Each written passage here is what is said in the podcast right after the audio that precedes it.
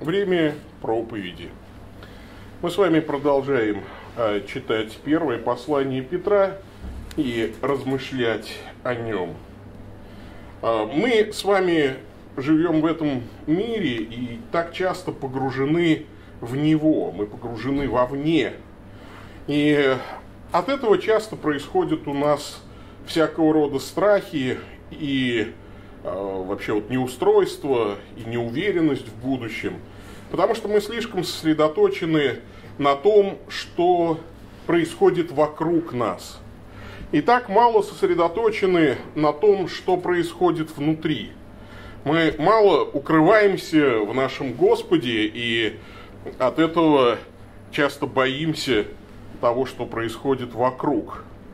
А, один из моих любимых рассказов Роберта Шекли называется «Призрак 5». Там два друга с детства, а, они осваивают чужие планеты, и на одной из планет они надышались такого газа, который вызывает стойкие галлюцинации, а, причем им кажется, ну то есть воскресают все самые страшные существа, которых они боялись в детстве. Причем подсознание работает так, что если их это чудище кусает, то у них действительно идет кровь, и то есть они действительно могут умереть. А в детстве оба они были мальчиками с богатым воображением и э, ну, периодически создавали несуществующих таких тварей, которых очень трудно убить. Но потом, э, поскольку у них корабль был там укомплектован грузами на землю, они нашли ящик с детскими игрушками, и с частью чудища они расправились при помощи водяного пистолета, потому что с детства они привыкли, что водяным пистолетом почти любое чудище побеждается. Но все было хорошо до тех пор, пока им не встретилась ворчучила, которая просачивается через любые двери, ест всех людей, и никакого оружия против него нет. И тогда они э, готовились уже к смерти, потому что подсознание раз приказывает им, что вот их съедают, значит так и будет. И в конце концов они вдруг вспомнили про последнее спасительное средство для всех детей всех времен и народов. Через некоторое время этот газ улетучился, и они вылезли из-под одеяла. Самое действенное средство – накрыться с одеялом, голов, ну, с головой одеялом, и тогда тебя вообще никто не съест. А, вот. И этот мой рассказ, вот один из любимых у Роберта Шекли, ну, он напоминает, что вот а, имя Господа крепкая башня написано, убегает в нее праведник и безопасен. Когда уж очень страшно, иногда хочется, чтобы был какой-то покров над тобой. И этим покровом должен стать наш Господь Иисус Христос. И э, когда мы сосредоточены вовне, мы действительно можем бояться. Апостол Петр утешает э, рассеянных, утешает рожденных свыше, но от утешений переходит к описанию обязанностей их святой жизни. Причем именно святая жизнь в Господе Иисусе Христе становится вот этим покровом, который э, оказывается недоступным для проникновения врага извне. А, Именно святая жизнь – результат рождения свыше, результат возрождения от Слова Божьего. Не мифическое удовлетворение и самореализация, о которой так часто любят поговорить э, сегодняшние э, такие либеральные богословы. Они говорят, ну, знаете, вот Христос, вот спасение души, это все устарело. Сегодня людям нужно предлагать удовлетворение их интересов и самореализацию. И суть христианства вот она в этом. Нет, действительно, а, Христос удовлетворяет многие наши нужды и многие наши потребности, прежде всего духовные. И, конечно, Он дает нам возможность как-то реализовать себя, но не это главное. Главная цель того, что а, Господь нас спас и сделал новым творением – это святая жизнь. И вот об утешении святой жизни, рожденных свыше, а, продолжает размышлять святой Петр в следующем абзаце. Давайте прочитаем из первого послания Петра с 13 по 25 стих. Поэтому, припоясав чресло ума вашего, трезвясь, возложите совершенную надежду на благодать, подаваемую вам в откровении Иисуса Христа. Как послушные дети, не применяйтесь к прежним похотям, бывшим в неведении вашем, но подобно призвавшему вас святому, и сами будьте святы во всем поведении. Ибо написано, будьте святы, потому что я свят. И если вы призываете как отца того, кто нелицеприятно судит каждого по делам, то со страхом проводите время странствования вашего. Зная, что нетленным серебром или золотом вы были искуплены от суетной вашей жизни, унаследованной от отцов, но драгоценной кровью Христа, как непорочного и чистого агнца, предназначенного еще прежде основания мира, но явленного в конце времен для вас, ради вас, верующих через Него в Бога, воздвигшего Его из мертвых и давшего Ему славу, так, чтобы вы имели веру и надежду на Бога. Очистив души ваши послушанием истине к нелицемерному братолюбию, сердцем возлюбите друг друга со всей силой – будучи возрождены не от тленного семени, но от нетленного, через живое и пребывающее Слово Божие. Потому что всякая плоть, как трава, и всякая слава ее, как цвет на траве. Засохла трава, и цвет опал. Но Слово Господне пребывает вовек, а это есть то Слово, которое возвещено вам через Евангелие. Действительно, результат рождения свыше – это святая жизнь. И святая жизнь становится покровом для нас, а, защищающим нас от проникновения врага. Апостол Петр рассказывает нам о четырех составляющих нашей святости. А, давайте о них порассуждаем вместе с первоверховным апостолом. Во-первых, это надежда. О ней мы говорили а, уже и в прошлый раз довольно. Но вот эта надежда молитвенная, да, припоясав чресло ума вашего, трезвясь, возложите совершенную надежду на благодать. Это не просто надежда, это надежда на благодать. Возникает вопрос, вот здесь написано «возложите совершенную надежду». В синодальном переводе вообще сказано «совершенно уповайте». А, как можно сделать надежду совершенной? Как ее укрепить? И вот здесь Петр дает совет, который поразительно похож на совет такого монаха, человека аскета, посвященного созерцательной молитве. Во-первых, он говорит, перестаньте разбрасываться умом. Припоясать чресло ума. Припоясать, вообще это слово указывает на привычку восточных э, мужчин быстро подбирать и перепоясывать э, свободные одеяния поясом. Если они спешат куда-то, отправляются в путь, чтобы длинная развивающаяся одежда не мешала движениям. Она подбирается поясом. И вот здесь греческое слово употребляет Петр. Ум дианоес. Тоже слово, которое использовано в выражении «возлюби Господа всем разумением». Это не просто нус, вот, разум, это дианоя, то есть нечто, свое, э, чему свойственно раздваиваться, разбрасываться. И, пожалуй, русский эквивалент вот этому слову, которое здесь переведено как ум – Наверное, это не ум, не разум в смысле мышления. Это, мне кажется, что из русских слов лучше всего этому слову соответствует слово «внимание». А, внимание не должно рассредотачиваться. Припоясайте внимание ваше, то есть соберите внимание. Внимание не должно рассредотачиваться с Бога на другие вещи. Как только мы отводим взгляд от Бога, мы тут же теряем надежду на благодать и спасение. Мы теряем вот этот покров.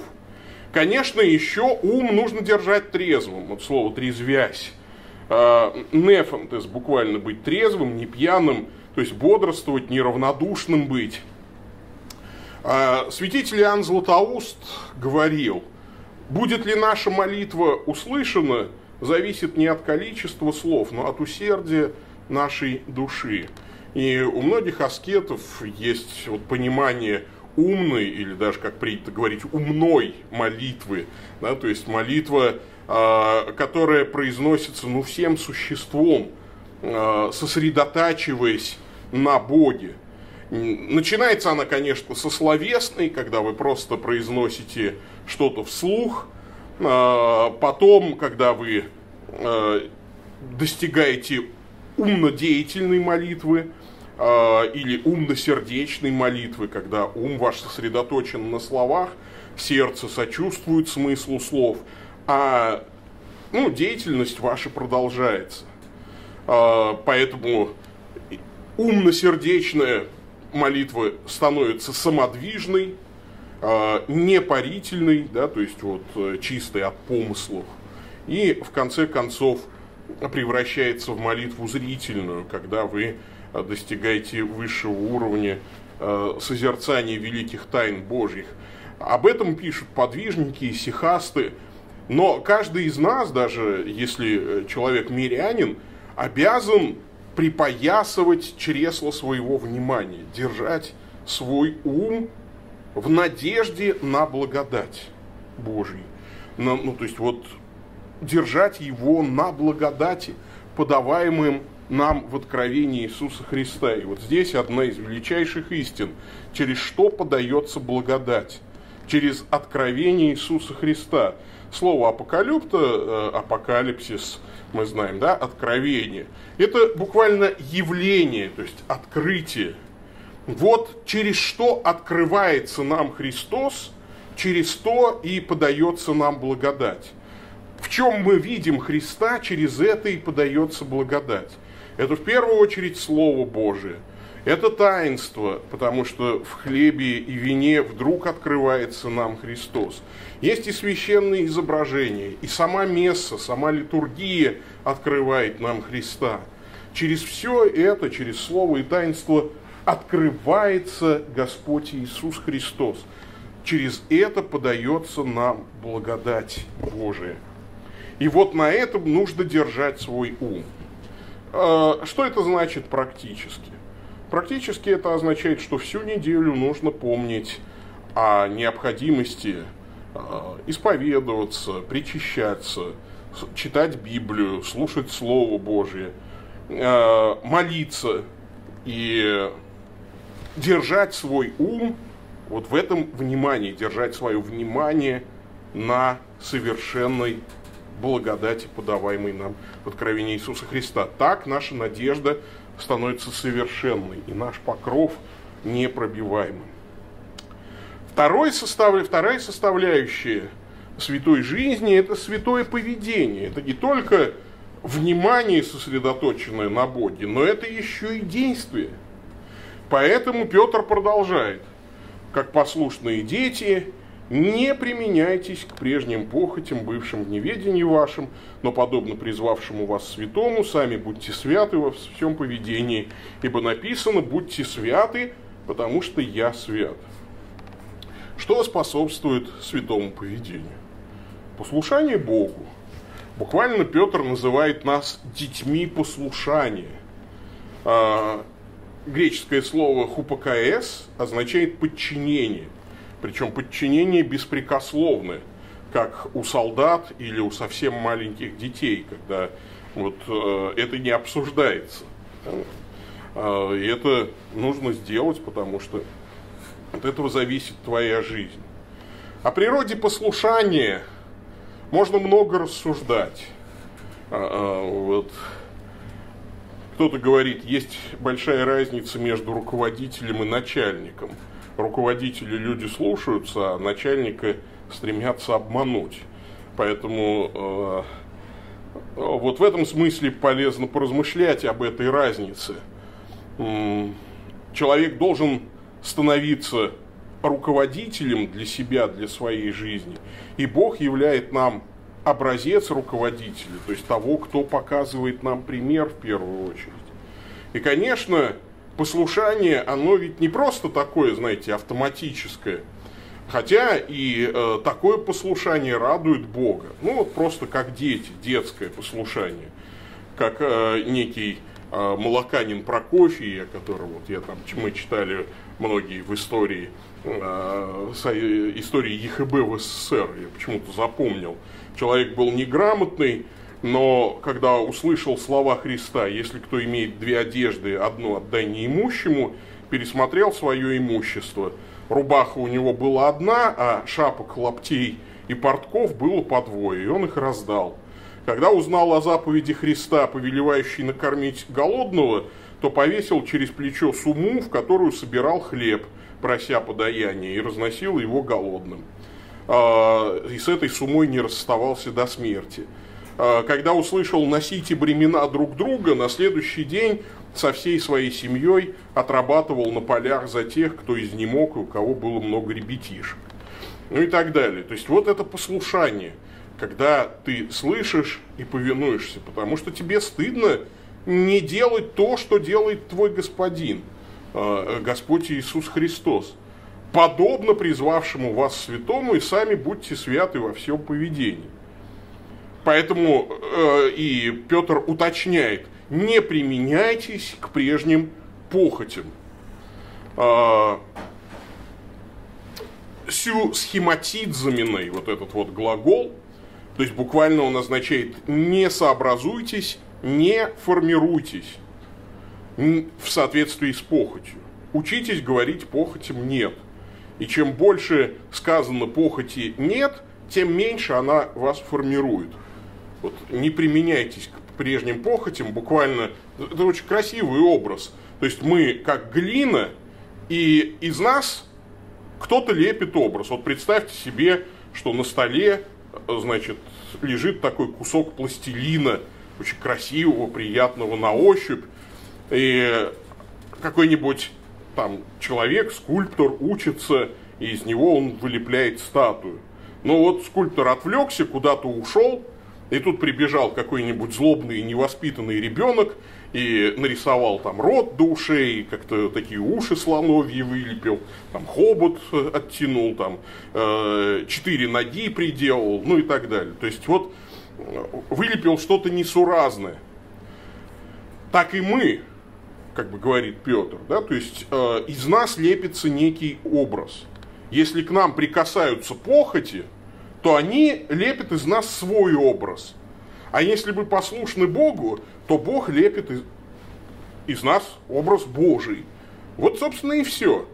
Вы, э, как этот пластилин, просто можете даже выбирать, на чьем столе вы лежите, условно говоря. Если вы сегодня пришкандыбали домой и думаете, ну, пусть меня похоти сегодня лепят. Они вылепят из вас нечто несуразное, достойное ада. А если вы придете домой и скажете, пусть Бог лепит меня, я буду послушен Ему, то тогда и вылепится образ Божий. Похоти э, оказывают влияние на наше формирование. Также Петр значит, говорит, а если мы пребываем в неведении, собственно, почему? Потому что мы э, были в неведении э, ну, своем, да, то есть вот в 14 стихе. И действительно, неведение – это моральный э, недостаток, как бунт против Бога, один из синонимов греха. В книге пророка Осии сказано «Истреблен будет народ мой за недостаток ведения. Так как ты отверг ведение, то и я отвергну тебя от священнодействия предо мною. И как ты забыл закон Бога твоего, то и я забуду детей твоих». Поэтому и Бог через э, Петра, помните, призывал народ, это, э, э, ой, через Павла, извините, это в 17 главе, через Петра во второй главе, а через Павла в 17 главе Деяний апостолов, оставляя времена неведения, Бог ныне повелевает людям всем повсюду покаяться. И ведение включает в себя как знание самого Бога, так и знание Его Слова, естественно.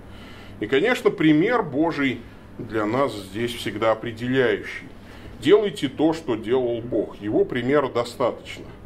А, правда, это невозможно сделать без знания Бога и Его Слова. Вот. Поэтому мы должны бороться с грехами и поступать, как поступал Бог. Блаженный Августин говорил, пока мы живем, мы боремся. Пока мы боремся, это признак того, что мы не побеждены и что в нас живет благой дух. И если смерть застанет тебя не победителем, то хотя бы признает тебя борцом. Третий элемент святого поведения – это благоговение. А вот с 17 по 21 стихи апостол Петр призывает нас жить со страхом. Со страхом проводите время странствования вашего, а дальше объясняет, как это делать. И некоторые люди тут же возмущаются и говорят, ну вот, почему это нас призывают жить со страхом? А как же написано в Библии, в любви нет страха, и совершенная любовь изгоняет страх. Но когда мы думаем, что Петр здесь противоречит Иоанну, мы, конечно, не правы. Если мы посмотрим на ближайший контекст повеления Иоанна, то мы увидим, а, любовь до того совершенства достигает в нас, что мы имеем дерзновение в день суда, потому что поступаем в мире сем, как он. В любви нет страха. Но совершенная любовь изгоняет страх, потому что в страхе есть мучение, боящийся несовершен в любви. Речь идет об изгнании страха за свою судьбу в день Божьего суда. То есть мы можем не бояться что Бог нас отправит в ад, потому что мы спасены благодатью. Но о каком страхе говорят и Петр, и Иоанн? Скорее всего, речь идет именно о благоговении.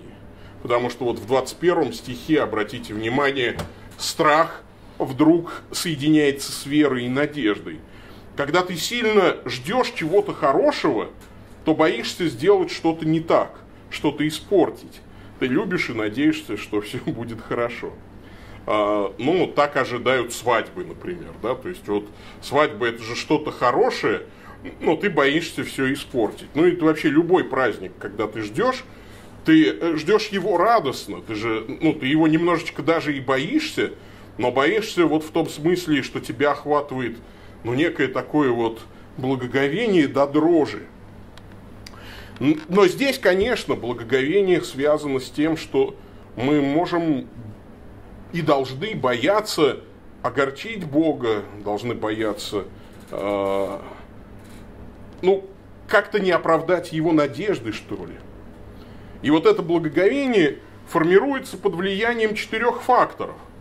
Если хотите благоговеть, то помните о суде Отца – если вы призываете как отца того, кто нелицеприятно судит каждого по делам.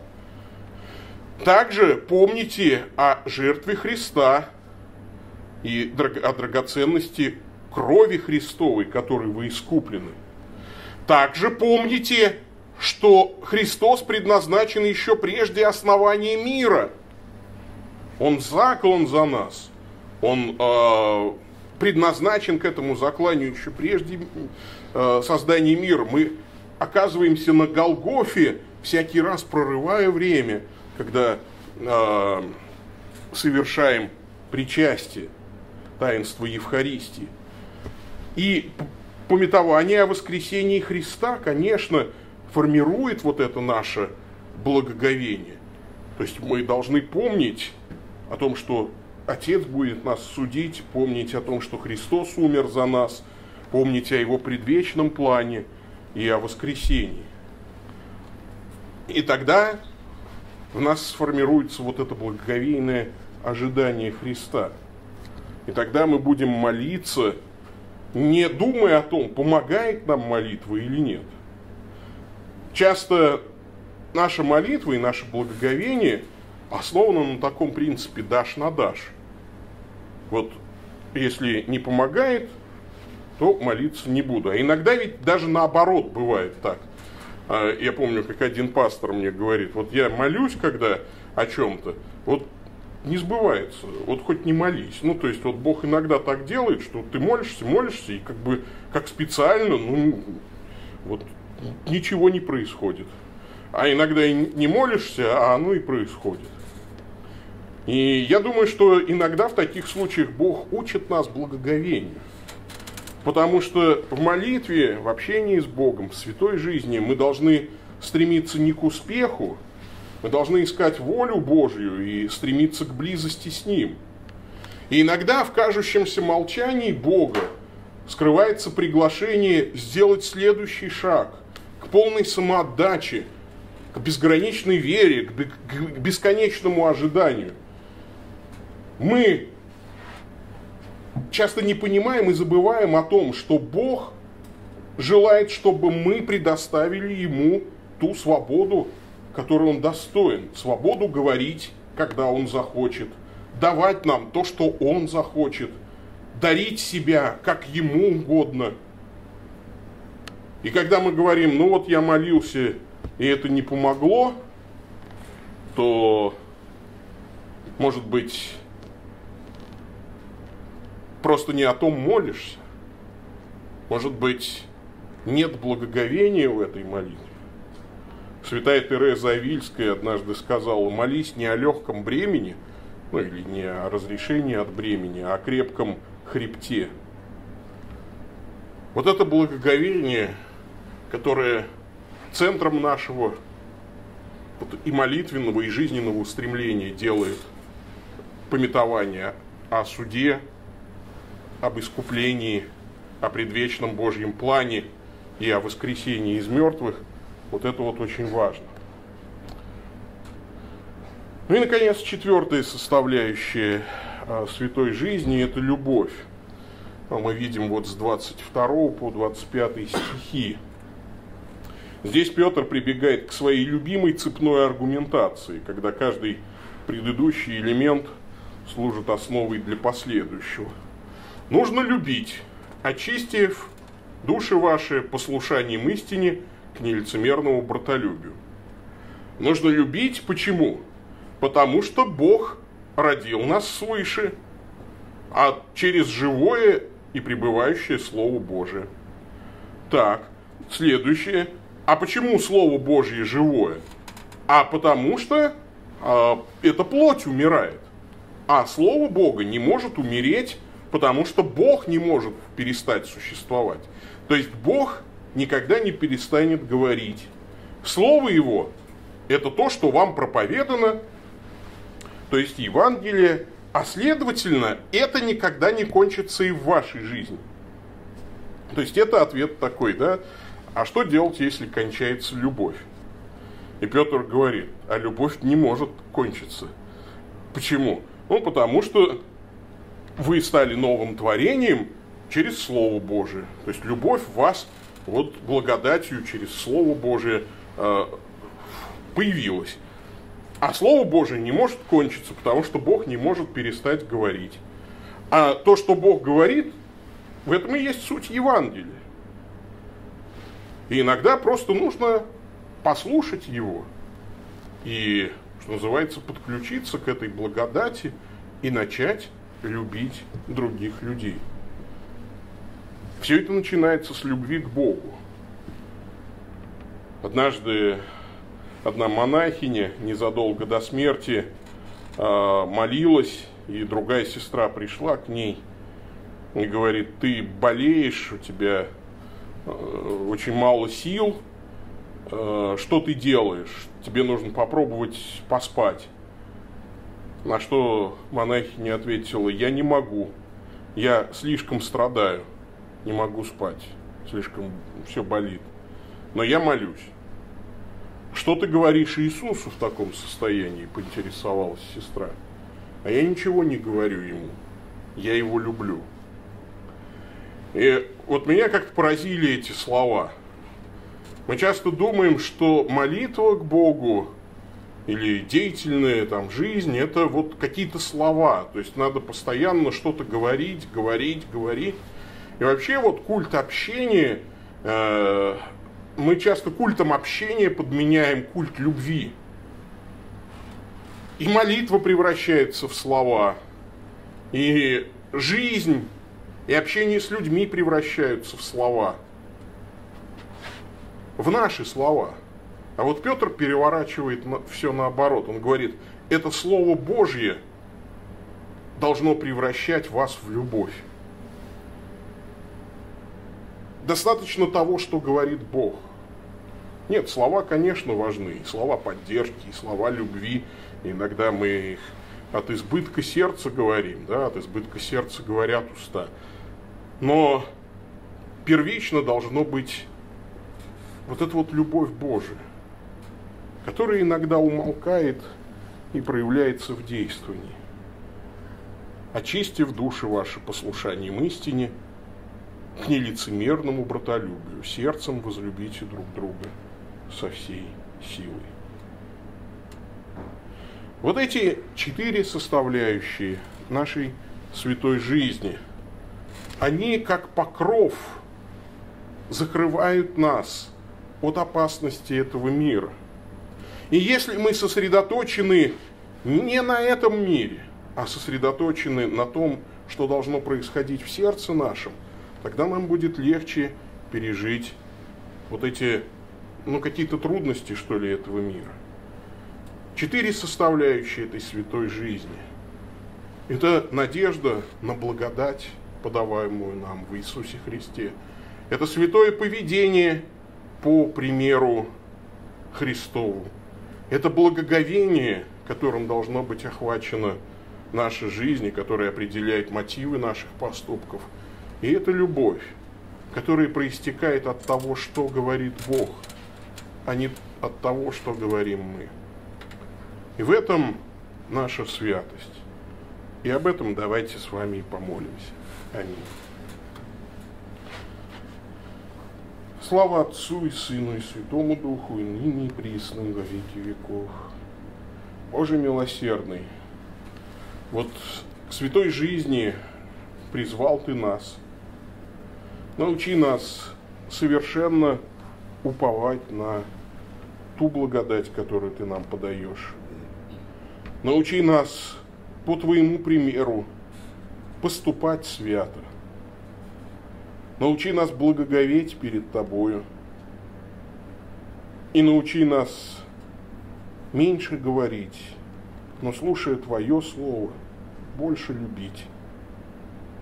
И таким образом укрой нас от опасностей мира сего, от бурь, и всего того, что может повредить нам. Пусть имя Твое станет крепкой башней для нас, в которой мы будем безопасны. Слава Отцу и Сыну и Святому Духу, ныне и присно, и во веки веков. Аминь.